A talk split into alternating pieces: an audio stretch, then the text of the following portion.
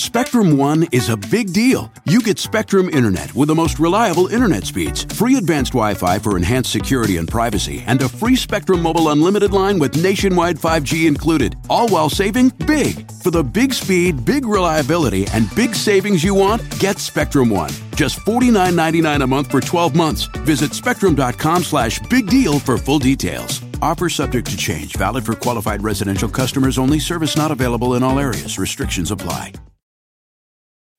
When you need mealtime inspiration, it's worth shopping Kroger, where you'll find over 30,000 mouthwatering choices that excite your inner foodie. And no matter what tasty choice you make, you'll enjoy our everyday low prices, plus extra ways to save, like digital coupons worth over $600 each week. You can also save up to $1 off per gallon at the pump with fuel points. More savings and more inspiring flavors make shopping Kroger worth it every time. Kroger, fresh for everyone. Fuel restrictions apply.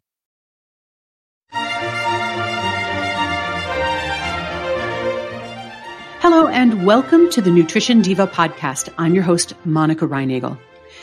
An analysis recently published in the journal Obesity found that one in five American adults takes a prescription medicine that has the potential to cause weight gain as a side effect. Technically, these are referred to as obesogenic medications.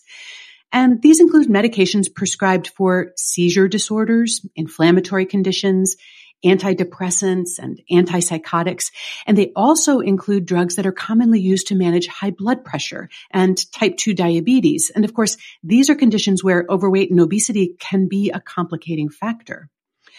Here to talk with me about the implications of all of this is Ted Kyle.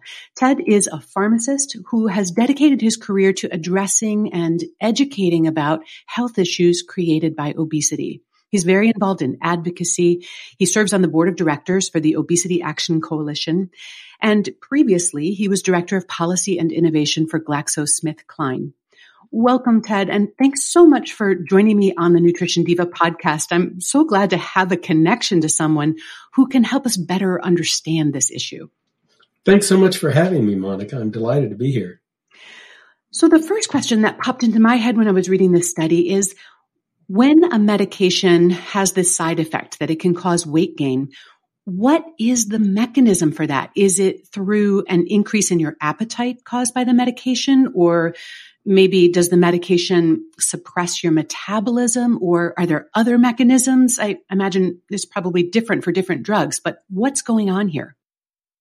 It's entirely possible that it can that uh, prescription drugs can increase your appetite. They can uh, alter the functioning of your body's metabolism. They can cause you to feel sluggish and mm. uh, you know just not uh, not really move so much. All of which alters the balance of energy in your body and how your body stores fat. It's just different drugs, as you said act in different ways. And on top of that, you have people who are all very different. Uh, everybody responds to diet, exercise, drugs, everything in different ways. And uh, these drugs that uh, cause weight gain are no different. Okay, so there's a variety of factors here. And that's what I hadn't thought of that if the medication makes you feel lethargic, you may just be moving around less. And that could be a mechanism. That's absolutely right. What people don't appreciate, you know, we like to think that, that we are in charge of our health. And there are good reasons for wanting to think that way and think, you know, I can live a healthy lifestyle and be the master of my destiny. But biology is pretty powerful. You don't want to mess with mother nature and you are born with a body that works in certain ways. And your physiology has a whole lot to do with how your body stores fat, processes food. And that's why obesity can become a problem, not because people elect to gain weight. When weight gain is a known side effect to a given medication, in your experience, does it tend to affect a majority or a minority of users of that medication? How common is it? You know, uh, it, it, it, really is all over the place. There's some classes of drugs, for example, antipsychotic medications, where there are some of those drugs that, that really affect a whole lot of people, maybe a majority of people. That's not to say every single person, mm-hmm. but a whole lot. And there are other classes of drugs where the reaction is a little bit more idiosyncratic. It's going to be right down to the individual. It varies with the drug and it varies with the person. To your point that it's going to be somewhat idiosyncratic and depend on the, the person, are there other factors that might predispose someone to medication induced weight gain?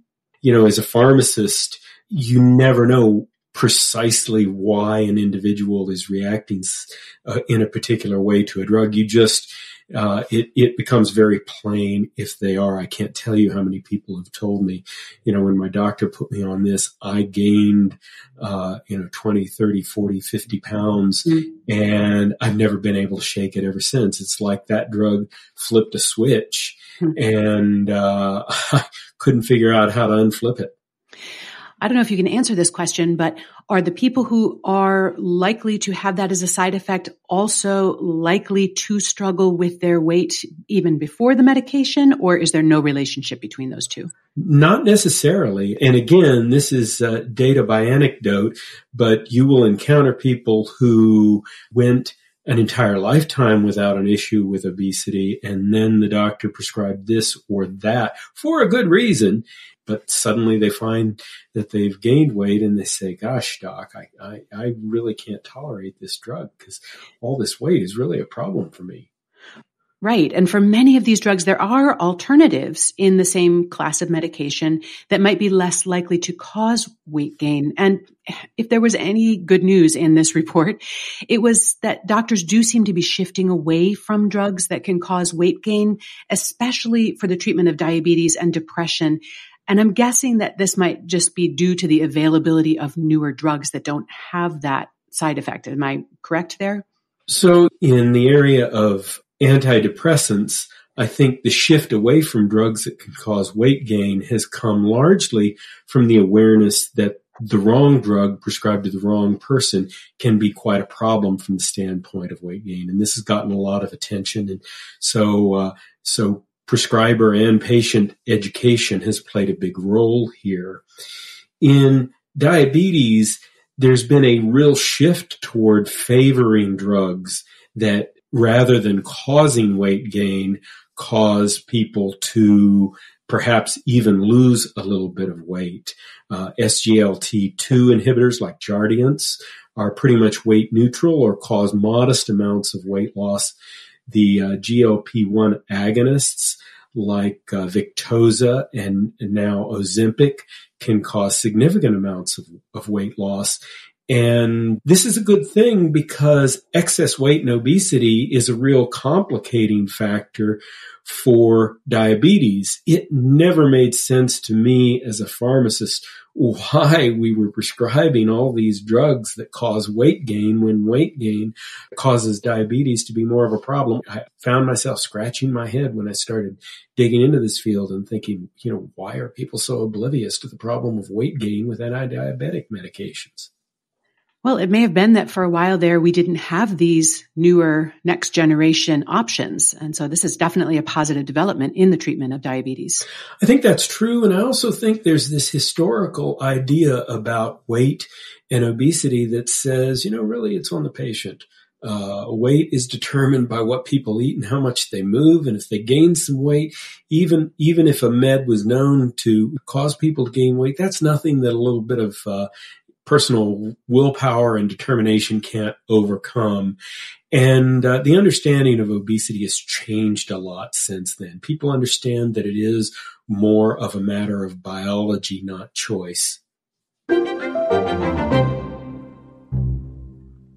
Spectrum One is a big deal. You get Spectrum Internet with the most reliable internet speeds, free advanced Wi Fi for enhanced security and privacy, and a free Spectrum Mobile Unlimited line with nationwide 5G included, all while saving big. For the big speed, big reliability, and big savings you want, get Spectrum One. Just $49.99 a month for 12 months. Visit spectrum.com slash big deal for full details. Offer subject to change, valid for qualified residential customers only, service not available in all areas. Restrictions apply.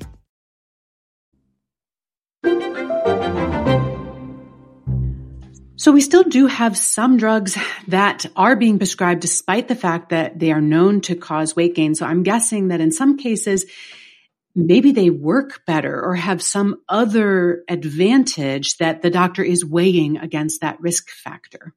Well, historically, antipsychotics, for example, have been quite a problem. I mean, there are some pretty effective antipsychotic meds uh, that really cause a, a, troubling amount of weight gain, and that presents the, the physician with a real challenge to weigh the the urgent need for these medicines against the distressing side effect of weight gain of these medicines. And we're talking about people gaining 50, 60 pounds and you have a patient that uh, might not be all that enthusiastic about taking these antipsychotic meds in the first place, seeing that they gain weight and they say, Doc, I'm just not going to keep taking this. Uh, it's a really tough challenge.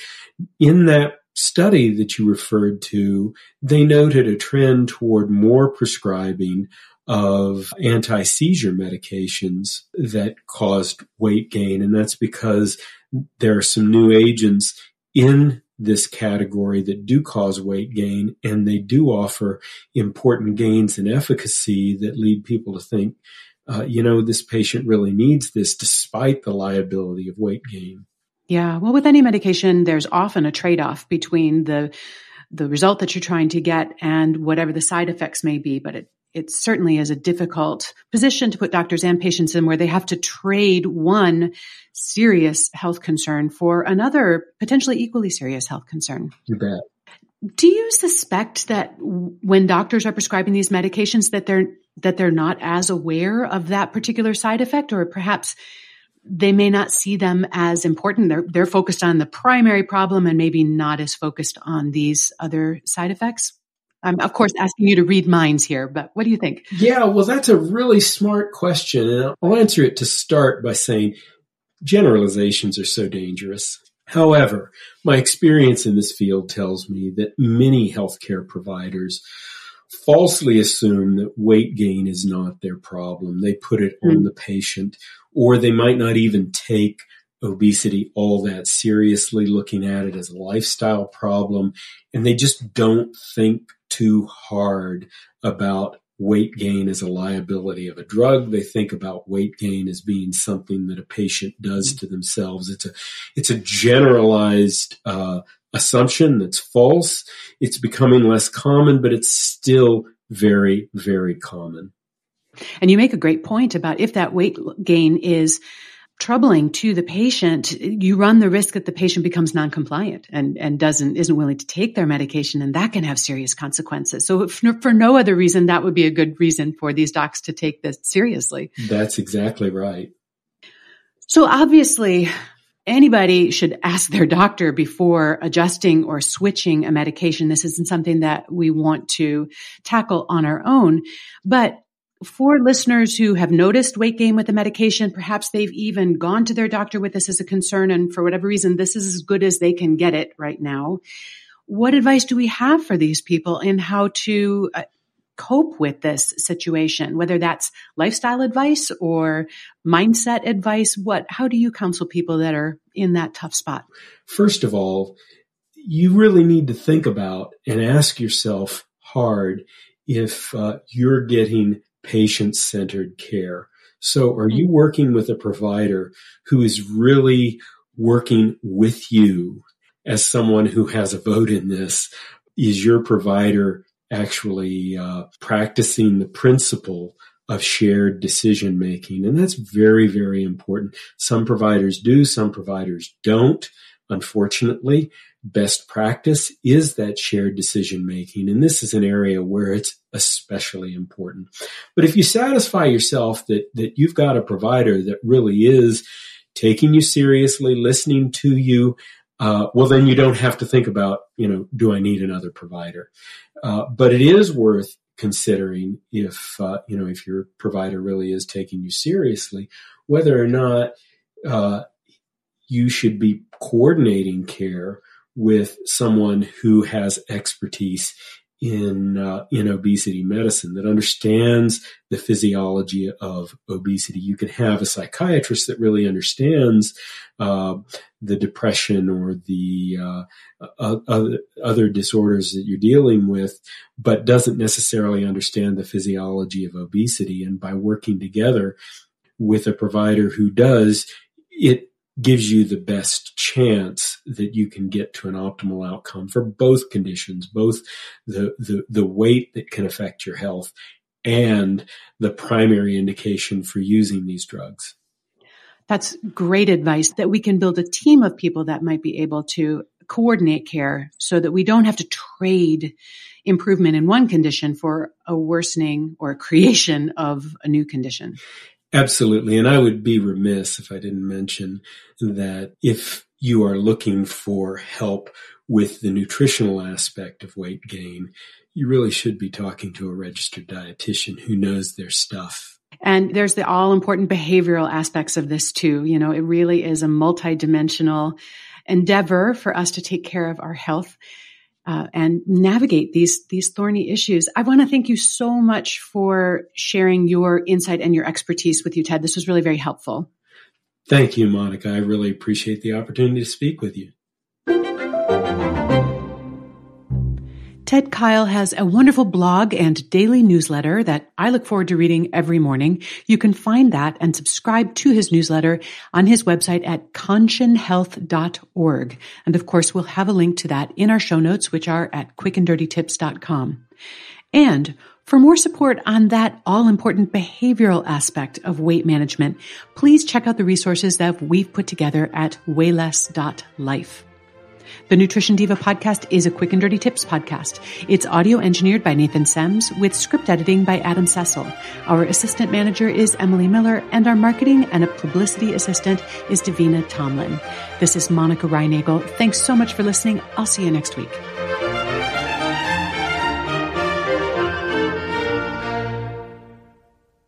Spectrum One is a big deal. You get Spectrum Internet with the most reliable internet speeds, free advanced Wi Fi for enhanced security and privacy, and a free Spectrum Mobile Unlimited line with nationwide 5G included, all while saving big. For the big speed, big reliability, and big savings you want, get Spectrum One. Just $49.99 a month for 12 months. Visit spectrum.com slash big deal for full details. Offer subject to change, valid for qualified residential customers only, service not available in all areas. Restrictions apply.